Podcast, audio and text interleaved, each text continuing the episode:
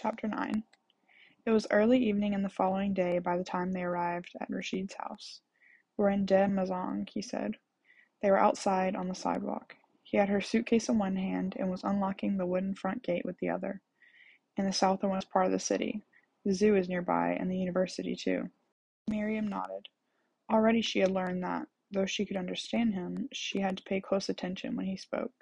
She was unaccustomed to the Kabuli dialect of his Farsi and to the underlying layer of Pashto accent, the language of his native Kandahar.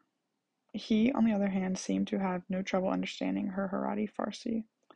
Miriam quickly surveyed the narrow, unpaved road along which Rashid's house was situated. The houses on the road were crowded together and shared common walls with small walled yards in front buffering from the street. Most of the homes had flat roofs and were made of burned brick, some of the mud the same dusty color as the mountains that ring the city. Gutters separated the sidewalk from the road on both sides and flowed with muddy water. Miriam saw small mounds of fly-blown garbage littering the street here and there. Rashid's house had two stories. Miriam could see that it had once been blue. When Rashid opened the front gate, Miriam found herself in a small, unkept yard, where yellow grass struggled up in thin patches. Miriam saw an outhouse on the right, in a side yard, and on the left a well with a hand pump, a row of dying saplings. Near the well was a tool shed, and a bicycle leaning against the wall. Your father told me you like to fish, Rashid said as they were crossing the yard to the house. There was no backyard, Miriam saw. There are valleys north of here, rivers with lots of fish. Maybe I'll take you some day. He unlocked the front door and let her into the house. Rashid's house was much smaller than Jalil's, but compared to Miriam and Nana's kolba, it was a mansion. There was a hallway, a living room downstairs, and a kitchen where he showed her pots and pans and a pressure cooker and a kerosene top. The living room had a pistachio green leather couch. It had a rip down its side that had been clumsily sewn together. The walls were bare. There was a table, two cane seat chairs, two folding chairs, and in the corner a black cast iron stove. Miriam stood in the middle of the living room, Looking around, at the kolba, she could touch the ceiling with her fingertips. She could lie in her cot and tell the time of the day by the angle of sunlight pouring through the window. She knew how far her door would open before its hinges creaked. She knew every splinter and crack in each of the thirty wooden floorboards. Now all those familiar things were gone. Nana was dead, and she was there, in a strange city, separated from the life she'd known by valleys and chains of snow-capped mountains and entire deserts. She was in a stranger's house, with all its different rooms and its smell of cigarette smoke, with its unfamiliar cupboards full of unfamiliar utensils, its heavy, dark green curtains, and a ceiling she knew she could not reach. The space of it suffocated Miriam. Pangs of longing bore into her. For Nana, for Mullah Faizullah, for her old life.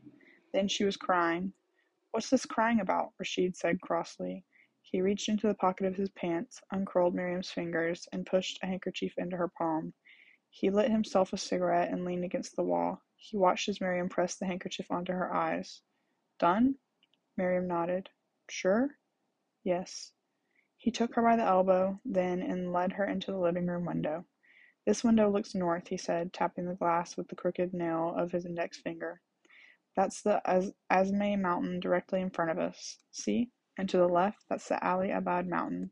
The university is at the foot of it. Behind us, east, you can't see from here, is the Shir Darwaza mountain. Every day, at noon, they shoot a cannon from it. Stop your crying now. I mean it. Miriam dabbed her eyes. That's one thing I can't stand, he said, scowling. The sound of a woman crying. I'm sorry. I have no patience for it. I want to go home, Miriam said. Rashid sighed irritably.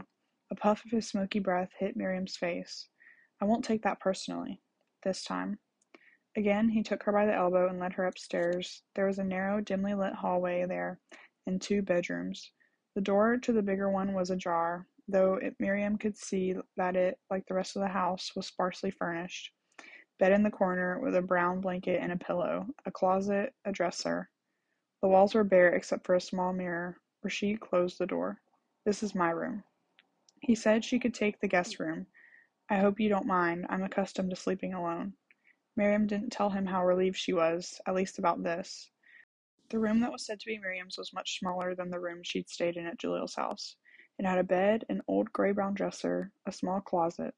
The window looked into the yard, and beyond that, the street below. Rashid put her suitcase in a corner. Miriam sat on the bed. You didn't notice, he said. He was standing in the doorway, stooping a little to fit. Look on the window sill. You know what kind they are? I put them there before leaving for Herat.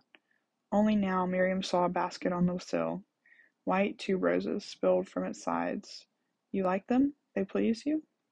Yes. You can thank me then. Thank you. I'm sorry. Tashakkur. You're shaking. Maybe I scare you. Do I scare you? Are you frightened of me? Miriam was not looking at him, but she could hear something slyly playful in these questions, like a needling. She quickly shook her head in what she recognized as the first lie in their marriage. No? That's good then. Good for you. Well, this is your home now. You're going to like it here. You'll see. Did I tell you that we have electricity? Most days and every night? He made as if to leave. At the door, he paused, took a long drag, crinkled his eyes against the smoke. Miriam thought he was going to say something, but he didn't. He closed the door, left her alone with her suitcase and her flowers.